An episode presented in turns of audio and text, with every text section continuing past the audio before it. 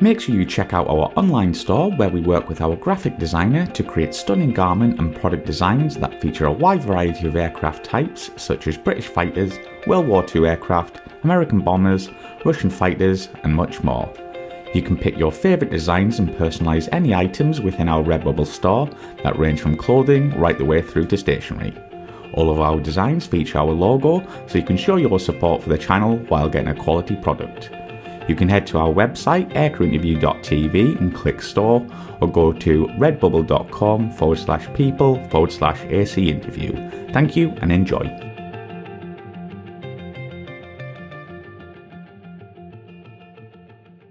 Yeah, we're going to get on to uh, what all our viewers are being really fascinated about is the MiG 25. Uh, obviously, you mentioned that's the first one you went on to, but uh, yeah, so like talk us through how you got selected uh, to fly the MiG 25, and it was it the MiG 25R, if I'm correct. That's right. We only had the MiG 25R. Mm-hmm. The Indian Air Force only contracted for the MiG 25R. And what we got were six uh, single seaters, the R, and uh, two uh, two seat trainers. And um, you would have seen the trainer is, the most unusual trainer, you know. Yeah, it's very odd. It looks weird, doesn't it? an elevated cockpit. But uh, uh, what uh, you would understand as an aviator is, uh, you know, the, the the thinking or the logic behind that was fantastic.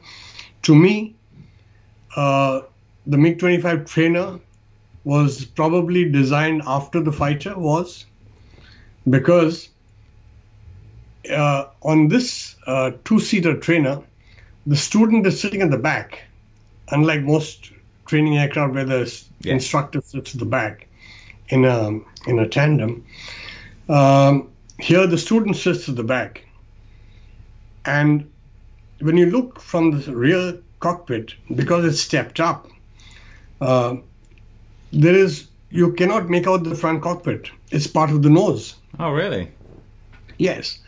So to me, what the Russians actually did was take a fighter, remove the camera. The camera was huge, as you know. Uh, camera was as big as a, a small sofa set, I would say, a two-seater sofa set. uh, so they removed the camera and put a cockpit. And uh, the canopy sort of merges with, with, with the design of the nose uh, as seen from the rear cockpit. So the student is sitting there. So you do your training, those three sorties or four sorties of, you know, two-seater trainer, training sorties with the instructor. And when you go solo, there is no change. There's no difference. Mm.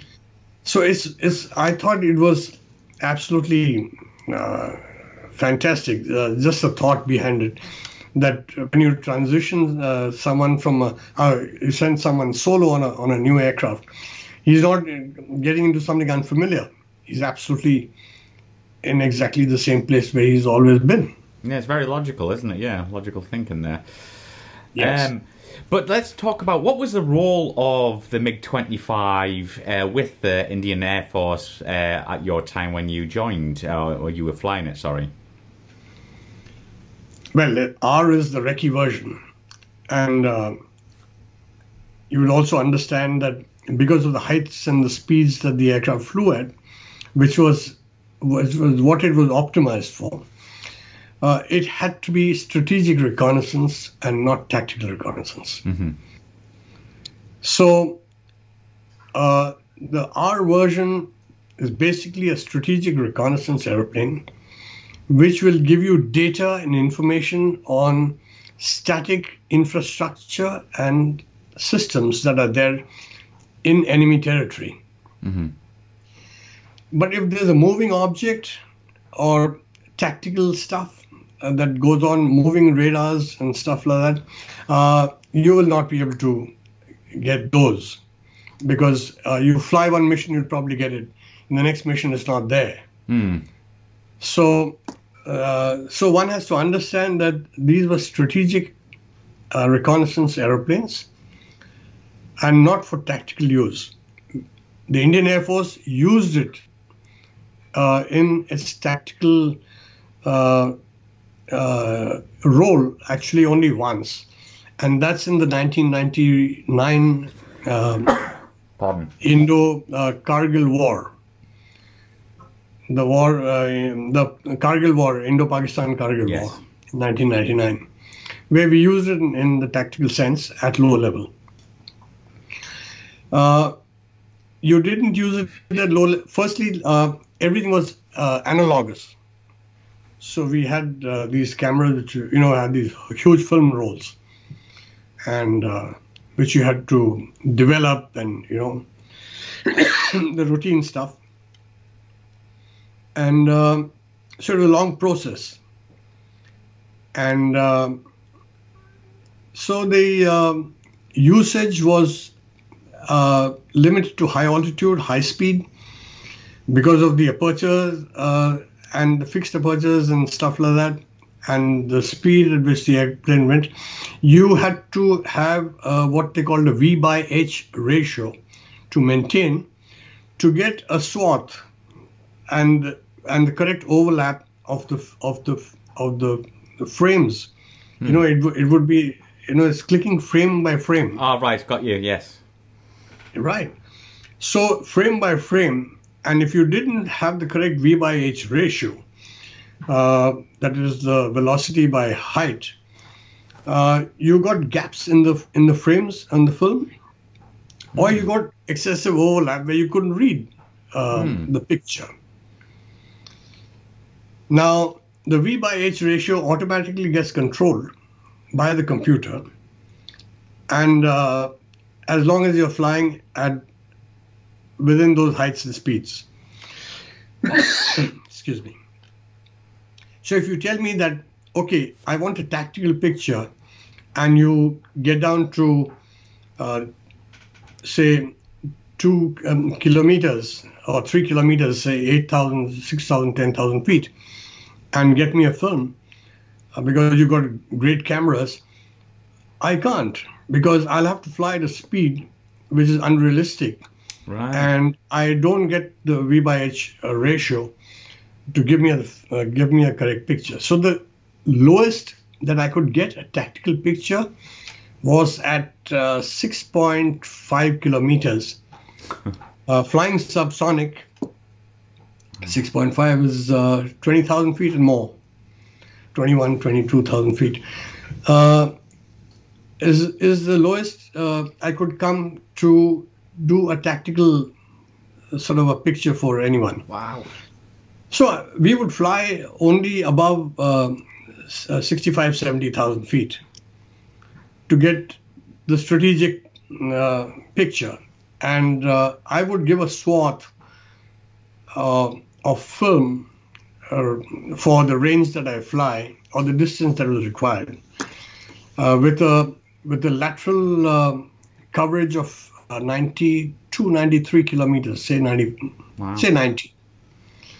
And running, if I'm running 600 kilometers this way, so I've got a swath that I can give you of a clear picture of uh, 600 by 90. Wow. I mean, I mean, what an impressive aircraft. I mean, even looking at it, it's in like for me every time I see it, it's a, a, very intimidating aircraft, but when you put it in the recce role, it's it's completely different. Yes, uh, it, it, uh, the recce version came out much later, as I understand.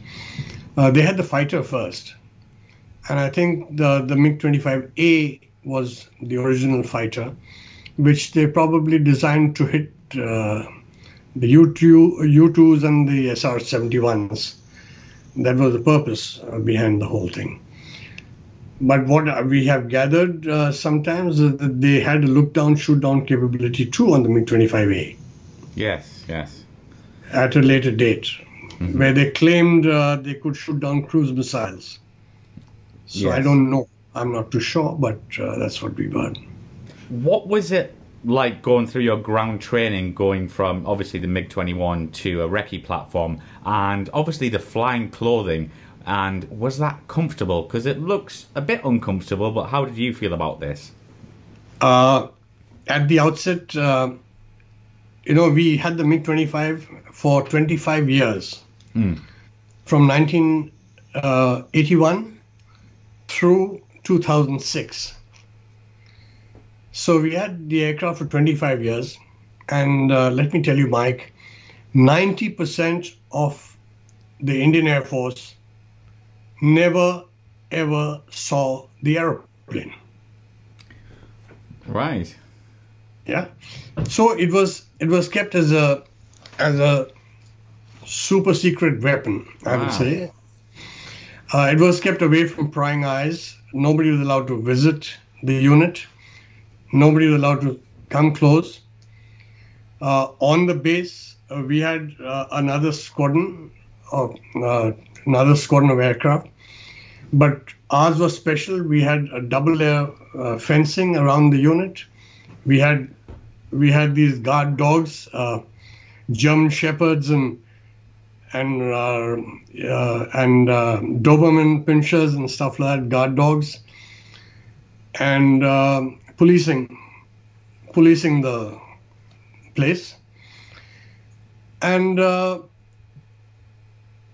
we uh, we you know our, our programs, our flying was not uh, routinely passed on to uh, you know to everybody you know because you know th- th- things get accessible to people as to who's flying when and how and all that Yes. so uh, it would be limited so only the atc knew. And uh, so they would regulate. And because you know these missions uh, when you fly apart from your training of course uh, and even when we trained we trained like that to say that uh, the missions will be silent. Wow. uh, you didn't you you could ask for a takeoff but normally you didn't the only RT call you you ever gave was uh, three greens for a landing.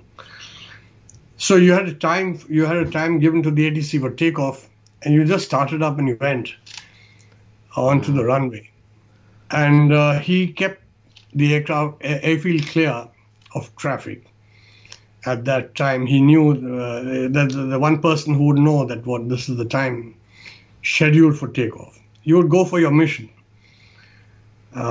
that's it uh, you've gone and uh, the the ground radars the surveillance radars uh, they would call you uh, in case there was a threat Right. Otherwise, you, you flew the mission all silent, absolutely quiet, not a word, till you came back for landing. Wow. Yeah. Wow, A little- incredible. A, a, a bit lonely, but then the missions were not too long. Yeah, so like maybe how long was an average mission? You probably can't tell us too many details, but were they like an About an hour. About, About an, an hour. hour. About an hour, right? Is that because there was so little fuel on board? Because them them burners look huge. Like when you, I'm guessing, did you take off and reheat as well, or afterburner every time? Yes. Uh, it had very little fuel, only 20 tons. Only. So, it, it uh, the aeroplane uh, it was strange. It was a 20 ton aeroplane with 20 tons of fuel. So 40 tons uh, on takeoff. Uh, the belly tank, which wa- it could carry a belly tank, which had a limitation of 1.5 Mach. So if you were transiting beyond 1.5 Mach, you had to drop the tank. Hmm. The the tank was one MiG 23 under the belly, okay. one full MiG 23 under the belly. Wow. It had it had it had as much fuel as a full internal fuel of a MiG 23. Internal, yeah.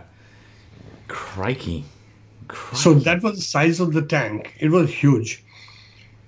And uh, so on a mission, you wouldn't use it because you wouldn't like to drop that tank on somebody uh, somewhere. And uh, I don't think that would be very comfortable.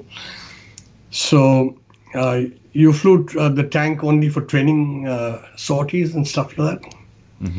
So that you knew the carriage and, you know, she sort of uh, waddles uh, with the tank full You know, when Right. when you're 40 tons, uh, it oh it carries fuel in the fins. Yes, yes, yes, it does, doesn't it? Yeah. 600 kgs in the fins. it's basically a, it's uh, basically a plate. It's just a rocket with fuel on, isn't it? That's all it is. Yeah. So you're you're, you're sitting on a fuel tank, literally, yes. you know, when you're flying, and that's uh, maybe I'll I'll tell you about it. That's the only fear that I felt, and I'm sure a lot of people feel uh, about uh, you know when people you know people say that okay, fighter pilot, you're fearless. Sure, we're fearless, but there's always that little element No, There's something in there. everybody you know i think suffers from and they i if they deny it there, there's something wrong uh, and i would say that uh, my fear was uh, of flying on the mig-25 was uh, we didn't fly in the troposphere like all the other airplanes do we flew in the stratosphere where the sky was no more blue and uh, so you're flying at 70000 feet say 20 kilometers or 22 kilometers of height. And uh, you're flying on a sitting on a fuel tank and if your fire warning light comes on mike uh, i think you know uh, we are all very clear that if you you got that much of gas on you and you got your fire warning on uh, there's not much you can do if the f- extinguisher hasn't worked and it doesn't go off you got to get out Yes, of course. uh, the ejection the ejection seat on the MiG-25 was the same as the the MiG-21, the 23, the 25, uh, 20, and and the 27. So they had two settings. One was at three kilometers, that is 10,000 feet, and one was at six kilometers, which was 20,000 feet. So we set it at 26 uh, kilometers, especially because of the hills that we have in India and the you know the Himalayan range and all that. So you set it at uh, six kilometers for the seat uh, separation, uh, for the uh, seat separation and the parachute opening, right? You have a seat setting, altitude setting, uh, activated by barometric pressure. Uh, the fear was of the unknown is that if I have to hop out of an aeroplane because of fire, or say, at uh, 20 kilometers of height. And uh, my my parachute is not going to open till I hit six kilometers of height. oh my god, yeah. So I'm going to have a free fall from of 14 kilometers of free fall, uh, where the ambient temperature there is minus 85 to minus 90 degrees Celsius. Uh, our skin temperatures, incidentally, at those speeds were plus 300 degrees Celsius. So you're flying an aeroplane with the outside skin temperature of uh, of plus 300 degrees Celsius through ambient temperature of minus 90. If you have, if I have to hop out, I have to hop out in a in a environment of minus 90 degrees, with the pressure so low, and then I have a free fall of 14 kilometers. Uh, well, I you know it's not a very comfortable thought. To um, to get back to a question that you'd asked earlier, afterburner. Uh, we always used afterburner for takeoff. Uh, we use afterburner for takeoff on all the airplanes, all the MiG uh, variants in India, other than the MiG 29. Yes. So, uh, MiG 29 also we, we've used with the afterburner, not a problem, because with the afterburner on the MiG 29, you can do a takeoff on, uh, you could do in a loop on takeoff, you know. That's the power. Anyhow, so you take off on a uh, on the MiG 25 with the afterburner, and you don't don't come off the afterburner till you come in for a landing. The entire mission is flown with afterburner from the time you take off. Wow. You climb out, and to give you uh, uh, a sort of a, uh, uh, an idea of the sheer power of the aeroplane, if I had to take off and if I had to do a reciprocal turn, if I'm going to a mission somewhere that side, uh, by the time I turn around and um, and I come back in line with the point where I took off from, the landing dumbbell. I'm crossing uh, 10 kilometers of height and a speed of 1.1 Mach. That's 30,000 feet and 1.1 Mach by the time I've raised my wheels, flaps, accelerated a little bit, commenced the turn, and reached here. I'm crossing 30,000 feet, 10 kilometers, 1.1, and accelerating. Uh, at around 18 kilometers or so, we would come back from the max afterburner to min afterburner, minimum. Because if you didn't come back, she was crossing 20 kilometers if you kept it on. Uh, again, as a relationship uh, example, a MiG 21 best rate of climb at sea level was 110 to 130 meters per second for a MiG 21. The MiG 25 in rarefied an atmosphere of 20 kilometers of height, 70,000 feet, was crossing 20 kilometers at 100 meters per second. Same as the MiG 21 at sea level. She's crossing 20 kilometers at 100 meters per second. That was brute brute force, Oh, brute force, yeah. brute power.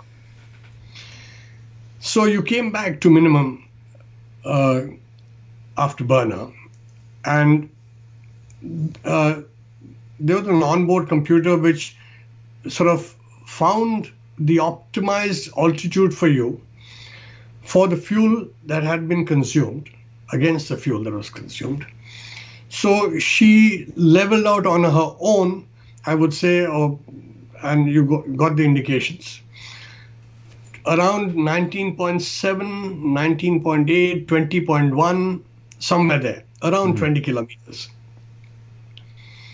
And then she would, you now you kept minimum afterburner for the rest of the mission. Right, Minburn. And as the fuel got consumed, she would fly. Uh, when you do your aerodynamics, you learn that little m equal to 1 gives you the maximum range. Uh, she would fly to maintain little m equal to 1 to give you, and she would cruise climb, sort of, all the way. So you would typically start mission around 20 and wind up at about 21.8, 22 kilometers of altitude and the the the cruise climb would be so gradual that it never affected the cameras. The rate of climb was so was so gentle that it didn't affect your photography, and that was it. So you came up at about 22 kilometers by the time you decide to come get back, and now when you get back, you come back and you switch off the burners, and then you come to idle and you glide back home 350 kilometers of distance, Really? throttles back to idle, yes. Wow. So you're gliding, you're gliding throttles back at idle 350 kilometers to touchdown. Wow. That I never knew that. That is really impressive for a big bird like that. hmm But uh, as I just mentioned there, Sumit, uh, can you tell us a bit about the yeah, the flight gear? Because uh, did you feel comfortable in it, and was it safe? Do you think Oh, the, for com- that the, environment? com- the comfort of the, of the suit. yeah. Uh, the pressure suit, uh, when you look at it, uh, Mike, uh, is actually the same suit that Yuri Gagarin wore, the first man in space. Oh wow. Yeah, almost the same. Probably he had a few more alterations to it uh, because of space flight. Uh, but essentially, it's the it's the same suit. The MiG 21s had it. The MiG 23s had it because they were designed for i- interception at 18, 19, 20 kilometers. So, as a pilot officer, I have flown that with the same pressure suit also. You know, uh, so many years before that. Yeah. Uh, but that that was very little. You just flew a couple of uh, sorties to you know, sort of you know understand what it's all about. Here you are flying it all the time. and uh, so it's it's a skin tight suit, and it's a skin tight suit which you cannot put on, uh, wear or take off uh, on your own. It has you have to be helped into and out of Mm, by somebody else. right. So you had your normal underwear and your vest, and then on top of that, you wore silk inners, long johns, uh, full leggings, and full sleeve, uh, round necked uh, this thing, silk inners, on which you slid the suit up. She would slide only on the silk. She wouldn't slide on the skin. All right. Okay. Yeah. And having put it on, you zip up and, uh, oh, please get to the loo before you get into that suit. because you, you, you, you couldn't go you couldn't go to the Yeah. to the loo uh, once you got a on. No sir. No sir you couldn't. So now you you zip it up and then you have these technicians who'll come and they'll pull these laces. You have laces on your arms, you have laces on your chest, laces on your thighs, laces on your back, and laces down right down, right down to your calves to tighten the suit till it's un till the point of discomfort, I would say, Right. where you can just breathe adequately.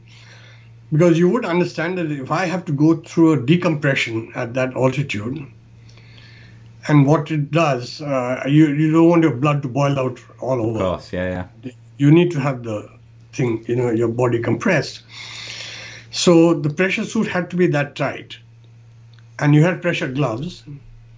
Uh, we didn't have pressure socks, unfortunately.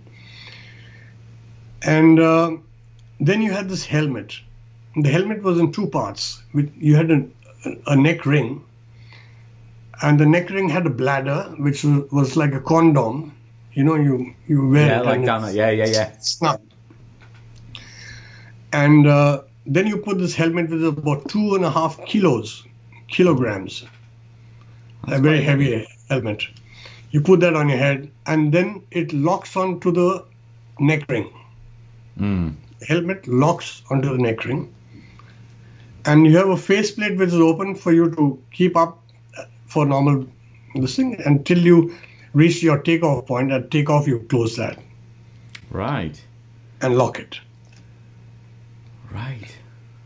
So, and then once you wore the suit with all the threads and the laces hanging all over, although they tucked it in, you had to wear a lightweight flight suit on top to, to prevent prevent uh, the threads catching any of the switches and levers and stuff like that in the cockpit. Wow. Yeah. Yeah. Yeah.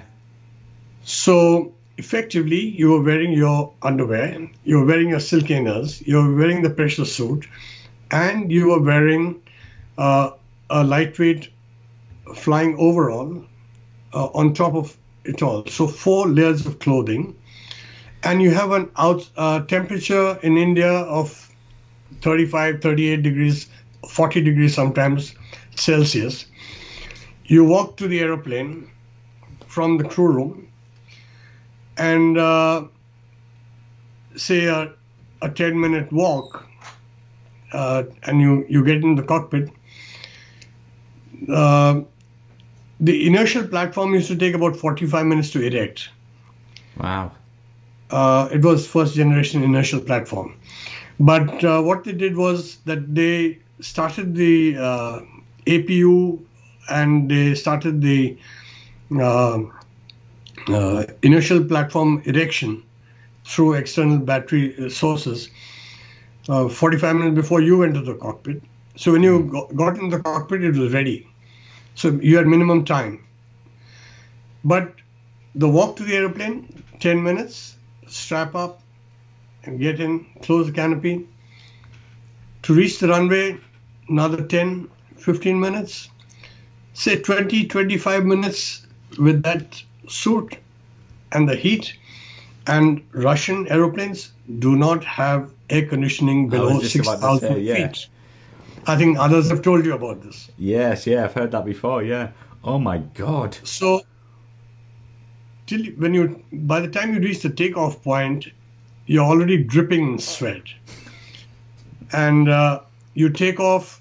Once you hit two kilometers or six thousand feet, your air conditioning kicks in, and then it's wonderful like any other airplane. Uh, when you come back to land, from at six thousand feet, it's cut off again. So with some rest, with some residual cooling, you come in for landing, but then you have another 20 minutes to to get back um, uh, Yeah. to where you are.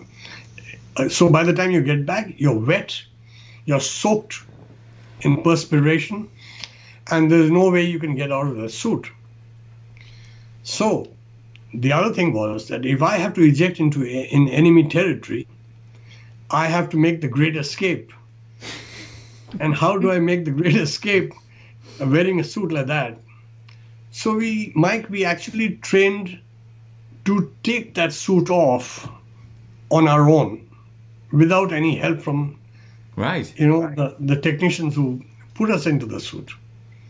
Sumit, can you tell us some of the strengths and weaknesses of the MiG 25? to start with the strengths, um, the strength was uh, its height and speed, and uh, the quality of the cameras for uh, the era that it uh, it was uh, designed in. So, frankly speaking, the aircraft got phased out, or it, it lived its life because the satellite technology took over, and they were able to give you better pictures and submetric um, resolutions of a very high quality. But in its time, uh, the cameras were very good on the MiG 25. And of course, it had its height and speed for the job that was at hand, which was uh, deep into enemy territory to get in fast and high. Uh, take the uh, photographs of strategic targets and exit safely. So, uh, in this entire capsule, uh, I think it was uh, very well uh, designed and it met its role very, very effectively. Weaknesses were obviously the gas or the fuel that it contained. A huge amount, uh, 20 tons, and uh, that's with, with the tank on. And uh, so, if you had uh, 20 tons of gas, it seems a fair amount. But when you're when you're flying the entire mission with the afterburner, you can understand that uh, the gas does get consumed rather fast. So you actually had an endurance of um, just about an hour, and uh, or shade um, over an hour, and uh, so uh, when you're flying at, of course, 2,000, 2,500 kilometers per hour, you're covering the distance in that one hour. So as far as distance is concerned, as far as the photograph uh, photography swath is concerned, you do meet the requirements. But sometimes you feel that if I had a little more gas, maybe I could have done a little more. So, could you actually talk us through an average day as a MiG 25 pilot with the Indian Air Force? And before that, uh, let me uh, give you a um an anecdote, or I would say uh, uh, just, just a little story to to keep the smile on everybody's face, or I was willing to listen to this uh, commentary. Uh, it's it's regarding uh, the cooling systems on the uh, on the aircraft. You will understand that when you're flying at those speeds and those heights, as I told you, uh, although the ambient temperatures are very low, the skin temperatures are very high, and they go up to three plus 300 degrees Celsius. And uh, so, if the skin temperatures were high, if the aircraft was being heated up to that extent, you would un- understand that the avionics and uh, the other electronic systems on board uh, would get overheated. So there's always a cooling system in every aeroplane. It's there in every aeroplane. And in uh, all aeroplanes, uh, as you would uh, know, the cooling systems are all by alcohol. Now, because of uh, the ex- uh, very high temperatures in this case on, on these aircraft, uh, the alcohol required to cool the systems on uh, board uh, was uh, a fair amount that was required. So, whereas, say, on a MiG 21 or a MiG 23, you had a little bottle uh, which had alcohol of one to two liters or something. Uh, the MiG 25 carried an alcohol tank of 200 liters. now, to refuel 200 liters uh, or to fill in 200 liters of alcohol into an aeroplane, uh, you can't do it with little with little cans. So because of the evaporation and stuff like that, so they had these uh, Bowsers, uh, like a fuel tanker. Do you call them Bowsers? We call them Bowsers in India. Right. The fuel okay. tank. The fuel tank. So there were many, many Bowsers or fuel tankers, sort of thing, which were actually alcohol tankers. And uh, so you you took that alcohol tanker there and you filled in 200 liters of uh, alcohol into the tank, and and typical of Russian design. At the end of the of the tank, at the at the at the bottom um, uh, right corner, there was this little tap, and so this was for the technicians to you know uh, cater for the evaporation. Are you uh, you would say? oh, those Russians, you know, they're so good at this sort of stuff. So, uh, so that that's the, the funny part about the alcohol, the, the al- large alcohol content and and uh, you know the the facility of just taking a bottle home now and then. It was 98 proof alcohol. It's not it's not too healthy, but no. But in the winters in uh, Russia, you do drink it. Yes. Yeah. They called it uh, techn- they called it Techniski spirit. Okay. Right. Uh-huh. so a typical day, I would say, if I if I was um, flying a mission, um, uh, uh, the um, the planning that goes into a mission those days everything was analog so you sat with these uh, huge maps and we worked uh, normally on a million map minus to 1 million so we would do the planning the the tactical um, the the routing and wherever we needed to go the area to be photographed and uh, we needed to figure out the exact uh, coordinates of that particular thing of the targets that we needed to photograph and uh, the optimized route which uh, would cater for the quantity of fuel that you had and uh, all that would be worked out on a map on a table so you normally got to work on it um, uh, it, it, took you a couple of hours. It took you a couple of hours. So you had these large scales and the pencils and stuff like that, and you, you worked it out. Uh, so you you needed to have a time, a lead time, to work out this. Once you worked out the the waypoints, I would say, or the coordinates of every every um, target, and uh, your turning points in case there was a turn involved and where's the turn involved uh, where do you uh, start the photography? Where do you end the photography? When do you restart photography? And when you re-end photography? That means you could do it in bits and pieces too to optimize the consumption of the film roll. Mm-hmm. and uh, and thereafter where do you exit uh, uh, the other country and uh, typically, because of the limitations of the range, as I told you, we didn't have air-to-air refueling facility. We didn't operate from our home base. Hmm. We operated from forward bases. Hmm. Now, you will also understand that uh, because um, uh, did I tell you that we use special fuel? Mm-hmm. Uh, so we used special fuel, which was uh, what uh, was called, uh, which was a high specific gravity, uh, against the normal um, uh, ATF, which has a specific gravity of 0.77. uh, we had uh, fuel which was uh, had a specific gravity of 0.84. Hmm. The high specific gravity is uh, what it does is it raises the flash point of the fuel because of, of the high temperatures uh, and and the wings uh, and the, and all the fuel tanks being within the close proximity of the surface. the higher specific gravity raises the flash point of the fuel. So if you are using special fuel, uh, if you're going to operate from another base, you have to have that much, 20 tons of, for each mission of gas available to you at, an, at a forward base. And you cannot mix up the tanks. You cannot uh, fill up this type of fuel into another uh, tank which is uh, containing something else.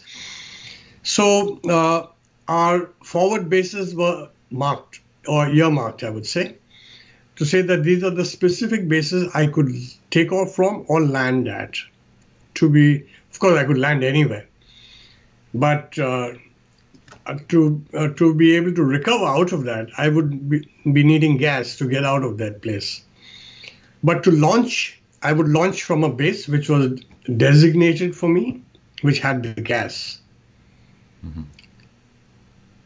And uh, so uh, there would be a, a flurry of activity uh, in the squadron as far as the technicians are concerned to get the systems ready and everything correct. And uh, you decided on, you know, with the position of the sun, the the optimized uh, and the weather conditions, uh, because there were strategic targets that were involved. You were not really um, constrained about uh, doing it at a particular time on a particular day. I did have a leeway to to cater for uh, the the weather and the clouding and whatever there is, because these are pure optical cameras. It needed clear weather. So uh, you would select the time, date, everything, uh, go through all the uh, met forecasts, decide do your planning on the map, and uh, then you had this computer. Oh, this computer was fantastic. You know, uh, you have these little MIPS that you put into these aircraft nowadays with all the waypoints mm-hmm. and everything. The planning is selected, little mm-hmm. uh, USB stuff. Uh, we had a USB which was about that big. as, as, big as the laptop that I'm, I'm, I'm, I'm sitting in front of right now.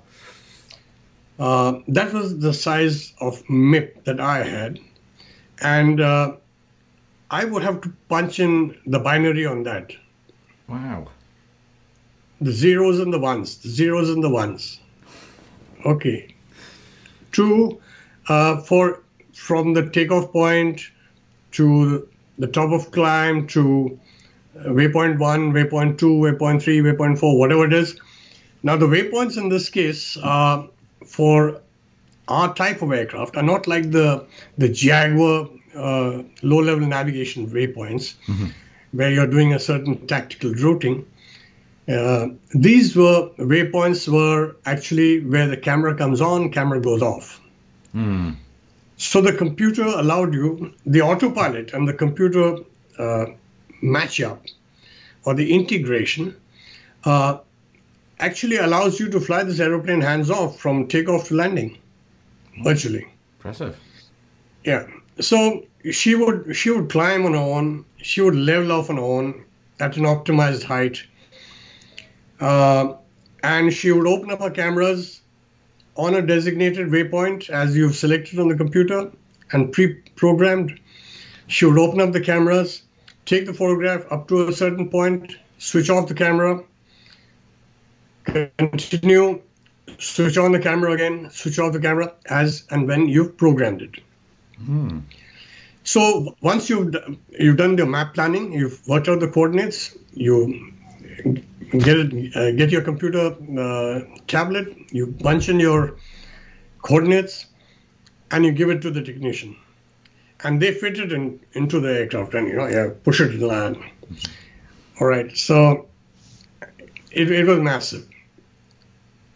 So once that has gone in, you all set, and now you're just waiting for time. Uh, time factor wise, there were two things that were needed to be done uh, before you actually got to uh, taxi out and take off. One was putting on your pressure suit, the time that it takes, mm-hmm. and to be you know mentally prepared for what you're going to do. And uh, the second was uh, erecting the inertial platform on the aircraft, which took a little time. In winters, it was uh, pretty rapid. Uh, rapid, when I would say rapid, it's about 25 to 30 minutes rapid. And in summers, it was about 45 minutes. So, hmm. so I would give the technicians the time to put the systems on. And uh, 20 minutes or half an hour before I was to walk to the aircraft, I, I would start putting on my suit and getting ready. Um, as I told you, you need to use the toilet before you um, but get into that suit. So get get the suit ready. Sit in an air-conditioned room because it's very hot outside with all that thing on, and uh, and then you you've told the technician to put the systems on the inertial platform to start its erection time. And when there's uh, 10 minutes to go for the for the uh, cycle to complete, the erection cycle to complete, they give you a call from um, uh, the technical office uh, to say that you can now walk. Uh, so you walk down to the airplane, and uh, if it's a little far, you're taken by a vehicle. Otherwise, you walk down and um, get into the aircraft. So by the time you strap in and the thing, the the inertial platform is erected and ready for you. The systems are go. And now all you have to do is start the two engines one by one and taxi out and take off. So, uh, landing back, again, uh, you get back, once you land back, the first thing that the technicians do is lower the camera. As I told you, it's like a sofa set, a small sofa set. So there's a there's a system of uh, of winches, and they're all manual, and you winch down the entire block, the camera block, and um, take out the rolls of film. The rolls of film were about, I would say, uh, 12 to 14 inches and uh, about uh, 8 inches uh, to 10 inches in diameter. And uh, so you take out these four, five rolls of camera of film from the camera, and and you send them to the processing room. So we had these um, various sections, like every, every squadron has, for its various systems. There was another guy who who did the ELINT mm. work. Uh, I don't know whether I told you it had an ELINT system on board, mm-hmm. the electronic intelligence, and uh, it, it, was a hardwired, pre-programmed thing. I couldn't uh, do anything in the cockpit, so you had to pre-program the threat library and uh, feed it in and leave it there. And when you flew the mission, she would pick up all the emissions. Uh, that had a fantastic range. It had a range of uh, almost a thousand kilometers. Wow. Yeah. So it could pick up uh, f- um, frequency emissions uh, at, at very vast ranges, depending on the strength of the frequency, of course. And uh, so the camera guys took the, the film rolls, the ELINT guys took the ELINT data output from there, and you went to the respective sections to uh, milk out or or, uh, or develop the films and get the information. Uh, once the film, uh, it's all in the dark room, and once the film, because analog, as I told you, and as and when the film was developed, uh, the photo interpreter would always be there. We had a special photo interpreter posted to the unit and a specialized guy, and he would be there supervising and uh, the pilot would be called in, and the photo interpreter together. They would see the wet film as it's rolled out on a on a on a screen on a table, uh, illuminated table, which would give you the first wet print picture of the target areas that uh, you went over.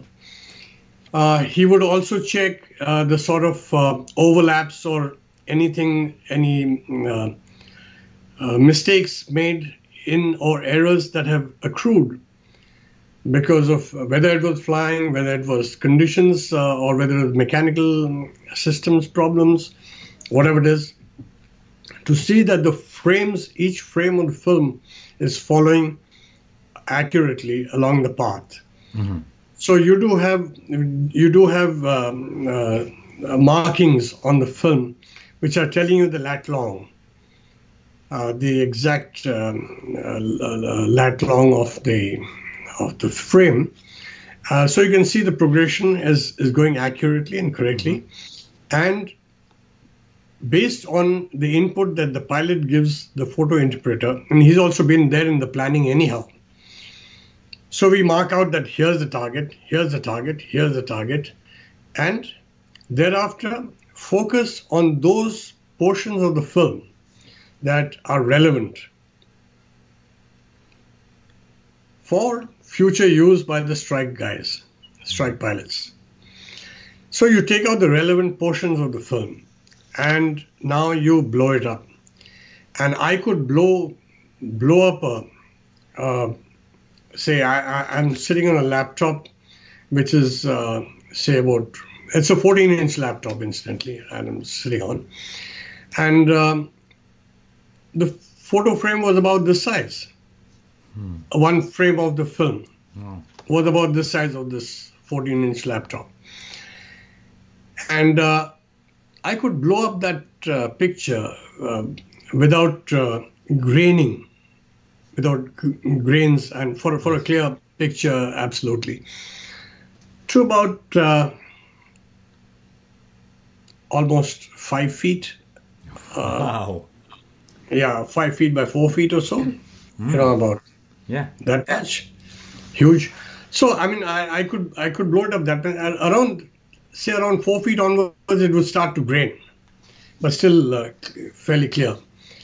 But otherwise, they were very sharp pictures were very sharp, black and white, and uh, very sharp, and great clarity. Uh, I, I um, as, as an example, I would say uh, from 70,000 uh, feet, flying at those speeds, uh, I could pick up um, a guy on top of an aeroplane uh, technician if I ran over a, an airfield. Uh, wow, I, I, could, yeah, I, I, couldn't make out his hands and stuff like that. But, but you know I, I could make out the, there's a man on top of the aeroplane, you know, fixing something. So, uh, well, that's that's the sort of clarity that you got. So, this uh, entire process of planning, getting ready, flying the mission, one hour mission, uh, decoding, and everything is was very long. It was eight to ten hours. Mm. Mm-hmm.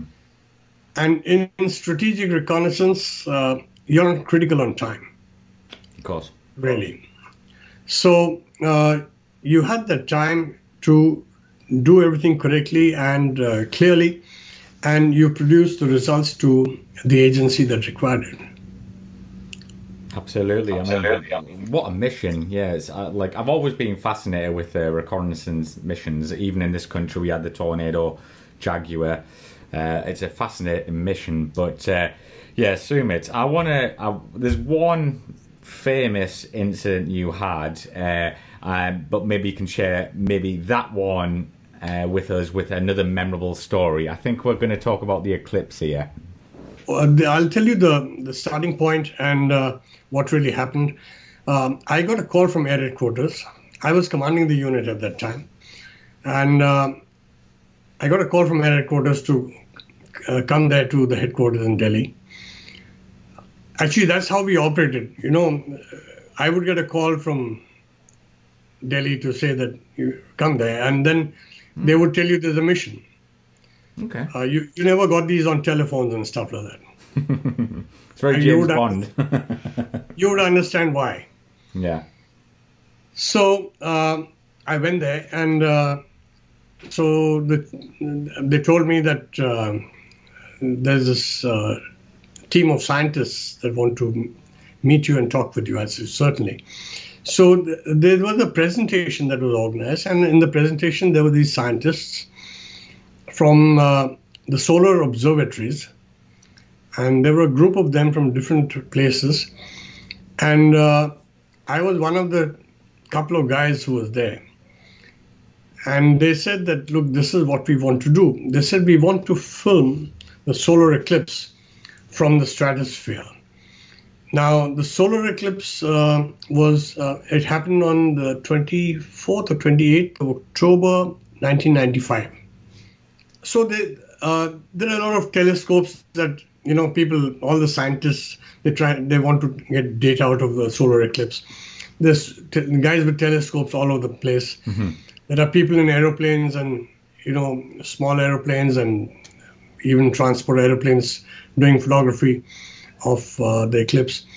So they said it's not been photographed from the uh, stratosphere because, uh, notwithstanding um, where you are, whether you're flying uh, in a in a transport aircraft or whether you're on the ground or with a powerful um, telescope, there's always the medium which uh, provides the resistance or the clarity, uh, re- resistance to clarity. So you have dust particles and water droplets and stuff like that uh, in the atmosphere. And uh, so they said, we want you to get above that. And from the stratosphere where we always flew, and the sky was no more blue anyhow, uh, they said that, that from there we should get clearer pictures than anybody has ever got with anything else, with the regular telescopes. So it started by saying that uh, we want you to uh, chase the shadow and take a photograph of the shadow, uh, you know, with your belly cameras. So when I asked them what is the speed of the shadow, it turns out that the shadow travels at almost two two and a half times the speed of the aeroplane at two and a half miles. It travels at is almost hypersonic in, uh, at certain points. So I said, I won't be chasing the shadow. I will feed into the shadow and we'll give you the swath. So the cameras with a swath of, uh, with a uh, lateral coverage of 95 kilometers, uh, we actually film the shadow which comes like an, um, like an ellipse. It's traveling over the ground. And uh, uh, it's, it's about 45 45 to 50 kilometers was the width of the diameter of that uh, elliptical path of the shadow. So we got that shadow. That I mean, that was that was one of the one of the uh, sort of requirements. The other one was to film the corona around the sun at the time of the eclipse. The corona is the cloud around the sun, at the time of the eclipse. And uh, the corona, I, I, am given to understand, gives a lot of scientific data to these um, people um, for uh, for whatever they, they want, mm-hmm. want to do. There's uh, so it so the, the idea was to film the corona as the sun is going into the full eclipse, and thereafter as the eclipse gets over, uh, you would have seen pictures of the diamond ring, you know, of a solar eclipse. Yeah. Just a little dot and the little ring around the sun.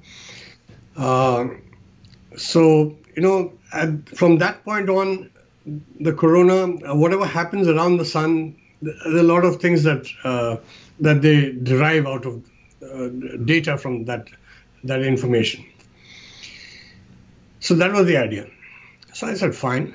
Uh, so there's this uh, very senior scientist who came and uh, came to where we were operating from. And uh, so he said, uh, Well, this is what it is, and this is what we do. We started our planning. So I told him, I said, uh, Professor, where's, where's,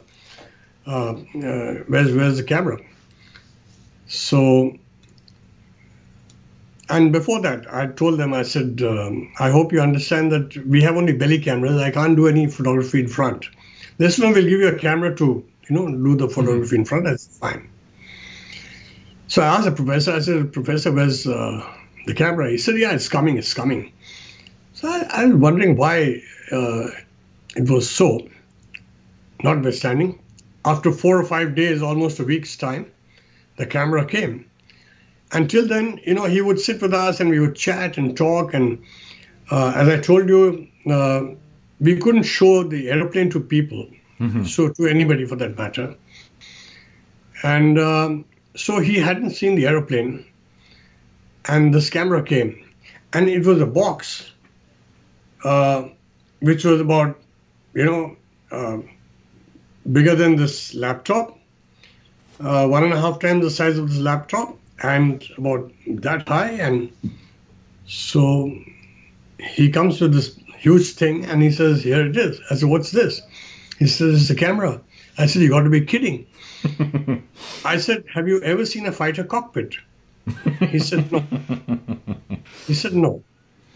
So then I took him to the airplane and he climbed up the ladder, he looked inside, and he knew exactly what I was getting at that a monster like this couldn't fit in. Uh, it wasn't as big as that, but it was finally uh, a shade smaller than this 14 inch laptop, but I would say about 12 inches, definitely, mm-hmm. and about uh, 8 inches wow. by by 6 inches this way, and the length was about 12 inches. It was massive. It was a Hasselblad. It was a Hasselblad. Uh, for whatever reasons, uh, they didn't want to a move a, a, a, video film, a moving film. They wanted stills. Hmm. Okay. So it was it was a camera that operated at 25 frames per second or something like that. And um, so now the question was, he says, "I'm sorry, I, I didn't know, but the cockpit was like this. How do you fit this thing?" So I, I decided to you know take my own decision that at that moment of time because to ask people to uh, to sort of uh, do anything with the aeroplane, do some modifications and all, it's, it's a big exercise, oh, technical wow. exercise. Uh, to get uh, clearances and all that. So I, I, took some decisions on my own. We uh, all aircraft have this coaming above the instrument panel to shield uh, from the sunlight. Uh, we removed that coaming, and then firstly I said, look, look, I, I cannot have this monster in front of me and fly because I'll have no forward vision. So I need to fly the two-seater. Right. So we so we decided to put the camera on the two-seater, and a chase aircraft, which was a fighter with the belly cameras, uh, for the shadow. So there were two different missions that were flown, one behind the other. And we went around fitting this camera onto this uh, top of the instruments. Uh, to align the camera to get the correct uh, uh positions, uh, we had to harmonize, you know, like we harmonize our guns and rockets, uh, rocket pods on, on an aircraft. You put it up on jacks, you put the aircraft into um, the flying attitude. Mm-hmm or the actual angle of attack at a speed of, say, on a ground attack mission at 900 kilometers per hour, um, the actual angle of attack of the aeroplane and and the jacks are put, the aircraft is rigged at that in that position, and the, now the harmonization is done with the board in front, with you know various uh, sights marked and all that. And now you harmonize the weapons, the gun sight, and everything else to that. Uh, I did exactly the same thing with this camera. Mm. It was not a fighter airplane, so I had to fabricate everything on my own. We did it in our workshop, and uh, we put the aircraft up on jacks. We uh, he got us all these old uh, these um, uh, these huge NASA charts from which we figured out that on that particular day, with those temperature conditions and those atmospheric conditions, uh, what would be the density altitudes and and the various atmospheric uh, uh, um, conditions, I would say, to and what uh, angle of attack would the aircraft be flying at mm-hmm. at that with those speeds and at those heights. So based on all that, we fitted the camera, got the alignments, hopefully it was right, and uh, and then we were ready for the mission. Mm. Uh, we flew around noon, sometime around noon. I think the time uh, was uh, around 11:50, 11:55 or so, and uh, what I did was, as the eclipse came, we fed into the path of the eclipse and waited for it to come and cover us. And I started the filming while the sun was still fully visible. Now, because uh, uh, I had to follow the sun accurately, I, you can't be looking at it. Uh, I had I had uh, the camera installed in the front cockpit of the two-seater, mm-hmm. and I was flying from the from the rear seat. That's the stepped up one and I, I was uh, telling this guy when to click the camera every for those 25 frames per second, and we were doing short bursts of say five seconds each or whatever, and uh, we got these filters on our on our visors because you can't look at the sun at that time during the eclipse; it's not safe. Uh, some filters came from Argentina, visor filters, mm. which we pasted on. They were they were stick-on stuff. Oh wow! Yeah, uh, from Argentina or someplace, and uh, then we uh, I fabricated a small gun sight with a with, a, with some aluminium, and uh, stuck you know the old graph paper which had the mm-hmm. centimeter graph yeah, yeah. markings and so I put the graph paper and I made a pinhole in the center at the, at the, at the, the cross section at the what uh, the center of the axis I would say. Mm. And uh, so I was peering through that and doing the flying so that my height and speeds are correct because the angle of attack had to be correct uh, at that altitude and those speeds for the camera to be correctly aligned with with the elevation of the sun at that moment of time. So all these were mathematically derived by the scientists and by us in coordination to figure out an exact, you know, um, sort of a accuracy, I would say, to get the camera aligned totally with the sun right through the flight of that uh, mission. Uh, from the ground, they, the total eclipse, when it took place, the, from the ground, the uh, eclipse was visible to the person on the ground for 42 seconds. Uh, flying at 2.5 Mach uh, in the stratosphere at 80,000 feet. We flew at 80,000 feet. Uh, I got to see the eclipse for two minutes and 20 seconds, wow. or a little more. Oh, wow. Yeah. So we were in total eclipse, pitch black, dark night conditions, um, stars in the sky, and uh, just flying maintaining direction, maintaining speed and height, correct, just and the camera is clicking away. And when the, the eclipse got over and the diamond ring came, so we got the the essential diamond ring that you know everybody gets, even from the mm-hmm. ground telescope, you get the diamond ring. But the better picture that we thought, and which the professor, you know, uh, blew it up and he presented um, the Air Force with this particular picture was maybe a second or two later after the diamond ring comes up uh, the sun sun rays go through the various uh, ridges and the, of of the mountain ranges on the, on the on the moon. So when it pierces that, there's a it's, there's it's like a starburst, you know. Mm. It's a huge starburst in front of you, and uh, I, I don't know whether I sent you the picture. Yes, uh, well, I, I, found it online, but it's amazing. You didn't send me it, but like I found it. It's incredible. So that's the starburst, and we we thought that that is a more unusual picture under the circumstances, because the diamond ring is a very common thing that one has seen over the years, and this starburst nobody has pictured because it, it's it's an instant of time. Yeah, exactly. it's an instant of time. Uh, and the clarity of that picture was phenomenal because of uh, where we were. So uh, the mission was successful. Uh, the uh, scientists were very happy with the results.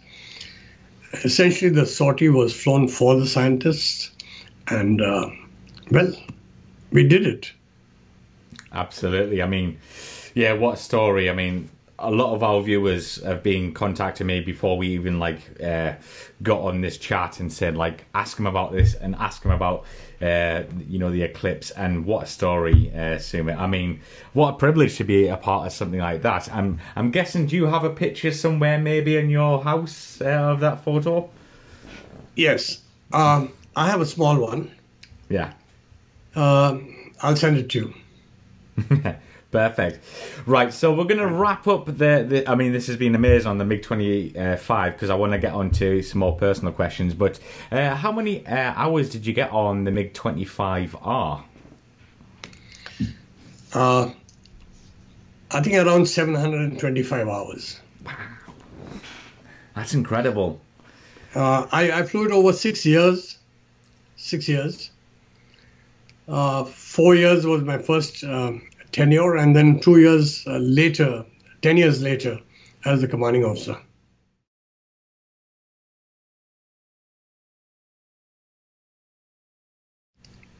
The MiG 29, like I told you, the MiG 21 was a fighter pilot's aeroplane.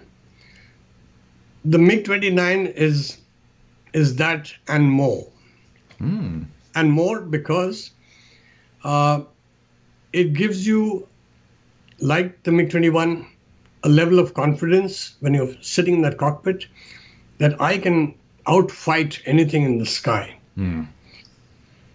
Uh, the MiG 29, as your MiG 29 guys will have told you, have has certain limitations.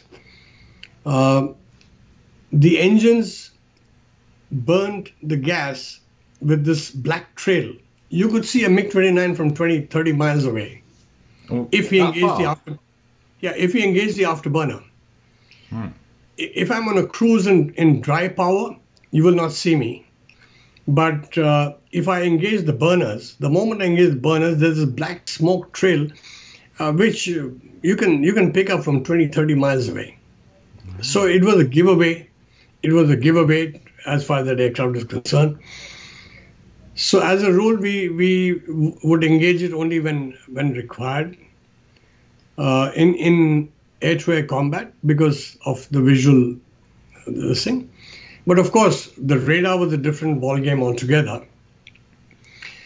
It was my first experience with the Beyond Visual Range missile mm-hmm. system on board, and with the um, infrared uh, infrared uh, sensor, yeah, uh, uh, tracking system. So, uh, since the aircraft is still flying, I will not talk about it and how we employed it. But needless to say that uh, uh, the systems on board were good for its time. Uh, the version of the MiG 29 that I flew uh, was the initial version. What we have today in the Indian Air Force is the upgraded version, which is as good as a Su 30 uh, capability, uh, upgraded to that capability, and uh, and and uh, with wonderful systems on board, glass cockpits and stuff like that. We didn't. I never flew a glass cockpit. Uh, fantastic handling capability without fly-by-wire. Hmm. It was it. I mean, when you say you're in the 9G club, well, you're in the 9G club all the time, virtually. In that, you know, it's so easy. It was so it was so responsive. Uh, so it was because of sheer maneuverability. If you're doing a close-in combat with somebody, a visual combat, uh, so within visual range bubble, combats I, I don't think anybody anything would touch it, other than probably the new fifth generation aeroplanes. Uh, yeah. There was nothing that could touch it. I, I had the confidence that it could go through anything. You know, I, I got to fly three chiefs of air staff oh. of, of other air forces. Uh, I flew uh, the Royal Air Force chief, I flew the Singapore Air Force chief, and I flew the Luftwaffe Air, Air Force chief. And uh, if I do, I have the time to tell you about. Uh, Absolutely, uh, yeah, go for it, Sumit. Uh, Air Chief Marshal Sir Peter Harding of the Royal Air Force. So I was called into uh, another base where he was visiting, the Mirage base actually, and I was told that um, you're required here to bring your two-seater. Uh, we'd like to fly the Royal Air Force Chief. He he's uh, expressed a desire to fly the MiG-29 because the Mirages he had flown. So I flew in there with my two seater, and uh, so I was all set. I met the air chief and um, tall, strapping uh, gentleman, uh, wonderful person, individual, six feet four inches tall, and I'm and I'm five feet six inches. So you could you could imagine. So he sat down for the briefing, and he, uh, I started to brief him so he was to fly with me from the rear seat. And uh, I started to brief him. And I told him what happens on takeoff. And I told him we'll do a dry takeoff because I could do an afterburner takeoff with you, not a problem. But you would get left behind so badly, you know, uh, because the aircraft is so fast and so rapid, the acceleration is so rapid, that you wouldn't really uh, enjoy it to that extent. So I, I said, we'll do a dry takeoff. And uh, I was told very categorically by the my boss there on the base, as well as the Royal Air Force uh, um, uh, ADC and the staff officer who was with him, to say that uh, the chief has a spondylosis issue and he is not to be put through aerobatics. I said, Are you sure? I, I mean, that's what the 29 is all about, you know, the maneuver.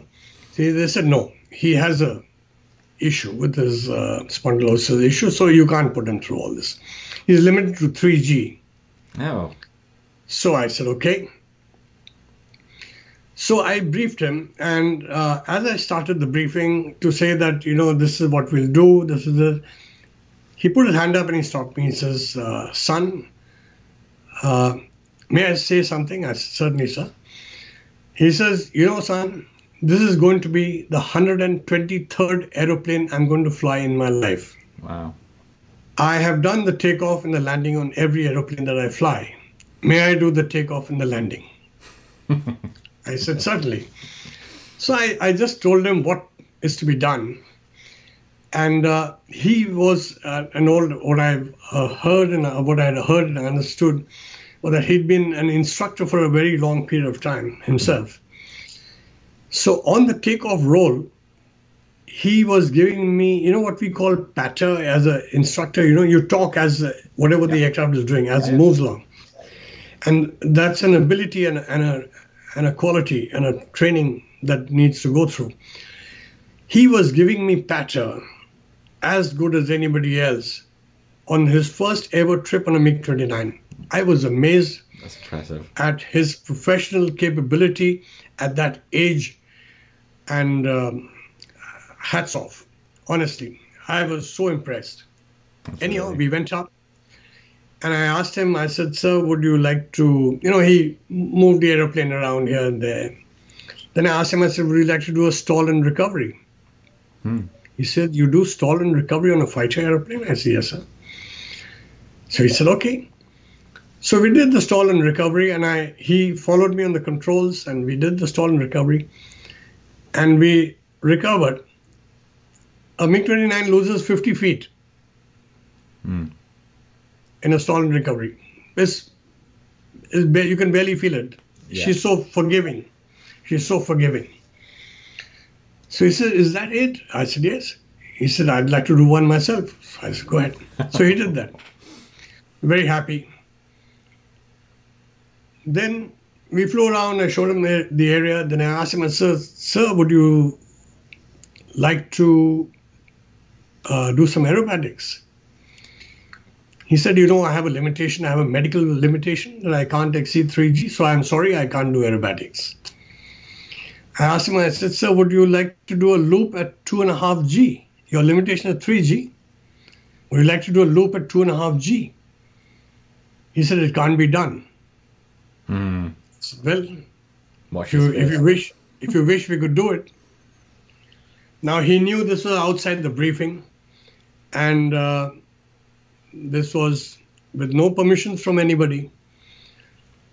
But uh, the chief was willing to take the risk, and he said, "Show me." So we got down to 3,000 feet, a little lower, and I accelerated and did the loop at two and a half G. Hmm. He was amazed at the handling ability or the capability of the aeroplane. He says, I, and I kept talking to him right through to ask him whether he was uncomfortable at any time with the two and a half G.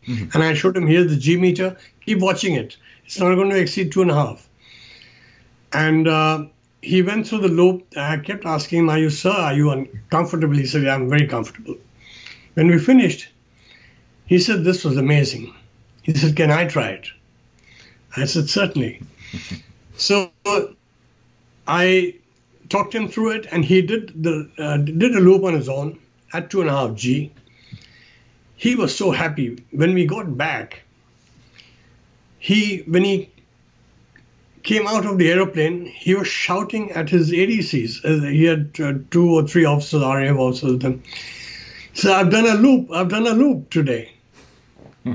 and uh, they had this horrified look, and they were looking at me as to what I had, I had, you know, sort of gone against the instructions. But then the chief was so happy that he said, "No, I, it, I, I, I- I did a loop today. I, I'm so happy that I've done Yes, aerobatics." So that was a great experience. Absolutely. And so also with the Singapore H, the Singapore HE was uh, was very very very fit, very fit. I mean, And a- they, they, they have F-16s, so Yes. he wanted to fly the MiG-29, and um, he enjoyed himself. At, he stayed around between seven and nine G most of the time. Oh, God. So we've got a question here from Joe Kunzler, one of our patrons. Uh, what's the fastest you have been in the MiG 25 Foxbat? Or the fastest? Yes. Oh, we were we were limited to 2.83 Mach. Oh. Wow. Uh, it was it was a limitation. Uh, the aircraft um, uh, hold, uh, held a speed record of 3.2 Mach. Uh, we have exceeded 2.83. Let's put it that way. That uh, when you uh, uh, we have had no problems. You will find write-ups to say that the engine melts away above yes, heard that uh, before, yeah. above three Machs. So that's why the limitation is 2.83. Uh, we have not had an engine meltdown. And let me tell you that we have exceeded 2.83. We'll leave it there, maybe. And, and, and, and, we've, all, we've also hit 100,000 feet Oh. wow. altitude, yes. Crikey. Bloody hell. I mean, that's that is moving and that's high. so hopefully that what uh, answers your question there, Joe. But I've got a couple of personal questions to wrap up this interview, Sumit. Uh, do you have any hobbies? Uh, yes, I um, my hobbies are uh, reading, uh, music, and uh, I play golf. Um, and these are the three things uh, essentially. Reading, uh, well, uh, different types over the years. PG Wodehouse has remained a favorite all along. I can always turn to PG Wodehouse just to take my mind off and relax. Just love his writings. Presently, I'm uh, going through, uh, I'm revisiting, I would say, James Jones and and his books of From Here to Eternity and Mm. A Thin Red Line. You know, the World War II books. Music, uh, country and western, the classic country and western. Nice. Yeah, and uh, and my golf, I guess. Brilliant. And this could be, uh, well, I mean, you've flown so much, Suma, but favourite aircraft you've flown? Tough question. It is. Uh, unfair question, also I would say, because uh, I know. when you fly when you fly an aeroplane, you love it. Um, the least that I flew were the MiG 23 and the MiG 27. Okay. So uh, I never really got so fond of it, I would say, compared to the other three. The MiG 21, I had uh, 12, 1300 hours, 1300 hours on the MiG 21 on all the variants. So you were born with it, you started life. My last sortie ever, uh, I mean, uh, last sortie in the Air Force before I retired was on the MiG 21. As an air marshal, before I, 10 years before I retired, I went to fly the MiG 21. So I started life on the MiG 21, I finished life with the MiG 21. So it's like you're almost Uh, like a baby. Yes. So, you know, you love it. Mm-hmm. Uh, the MiG 25, for what it was, its sheer brute strength and capability, uh, the, the sheer power that you felt when you sat inside, the sound of those engines was something so different. Hmm. Uh, when you stood when you stood outside and listened to a takeoff near the runway, uh, the whole ground shook. Oh, so jealous. The whole ground shook all all all around uh, near the near the runway area. You know the ATC building and everything Yeah. else. A very deep growl, very deep sound. And the MiG 29 for sure handling capability. hmm Outstanding. Okay, so I might pin you down to one. So if you could go up tomorrow uh, for one last flight on the aircraft you've flown, which one would you pick? It's on the runway, ready to go. Which one would you pick, Sumit? Bad question. I, don't think I'm going to answer a few. Uh, I'd, I'd, I'd like. I'd, I'd like to I'd like to step into all. I know, yeah. I, I've a Honestly, I, I, I wouldn't um, I, I wouldn't you know put into that category of favorites because I love them all. Yes, all different, and they've all got the Mm-hmm. the quirks and uh, all the rest of it. But this might be an interesting one for you. I'll be interested to hear your opinion on this. One you would like to fly that you haven't, either past or present. I would have loved to fly the Spitfire, Spit, right? right? And uh, from the past. And uh, going ahead, in, instantly, I've flown the Su 30, I've flown the Mirage 2000 also. Hmm. Yeah, uh, on the Mirage, I, I've flown about five sorties. On the Jaguar, about 15, 10, 15 sorties on Jaguar. Uh, on the Su 30, I've flown two sorties, um, and I have flown uh, with the pilot who who uh, used to do the demonstration flights, you know, for the air shows and stuff like that. So I've gone through the maneuvers, the full demonstration profile, the loop tumble roll, uh, roll you know, that um, uh, the yaw, the loop tumble yaw that the Su 30 does is extraordinary, extraordinary. I, I mean, I, I couldn't, I couldn't think of it on a MiG 29, but uh, you're flying cross controls and uh, you have the, um, you have the, um, um, the, the canards, you know, Yeah. operating all the time and uh, your engines uh, thrust vectoring and all that it's it's it's it's phenomenal that stuff Yeah, it's incredible. so so into the future yeah thrust vectoring aircraft, I think the, the fifth generation is going to be a, a pilot's dream. Well, we'll link them in there uh, in the bottom there because we do have a lot of uh, Indian viewers and Indian fans of our channel. Uh, uh, a lot actually, and this is going to be one of their favourite interviews, I'm sure, because you've had such an amazing career. But uh, Suma, I just want to say thank you very much for coming on the channel. It's been an absolute pleasure. I could talk to you for hours, but thank you very much to give up a bit your time and share your story. My privilege and my pleasure too, Mike. Thank you very much.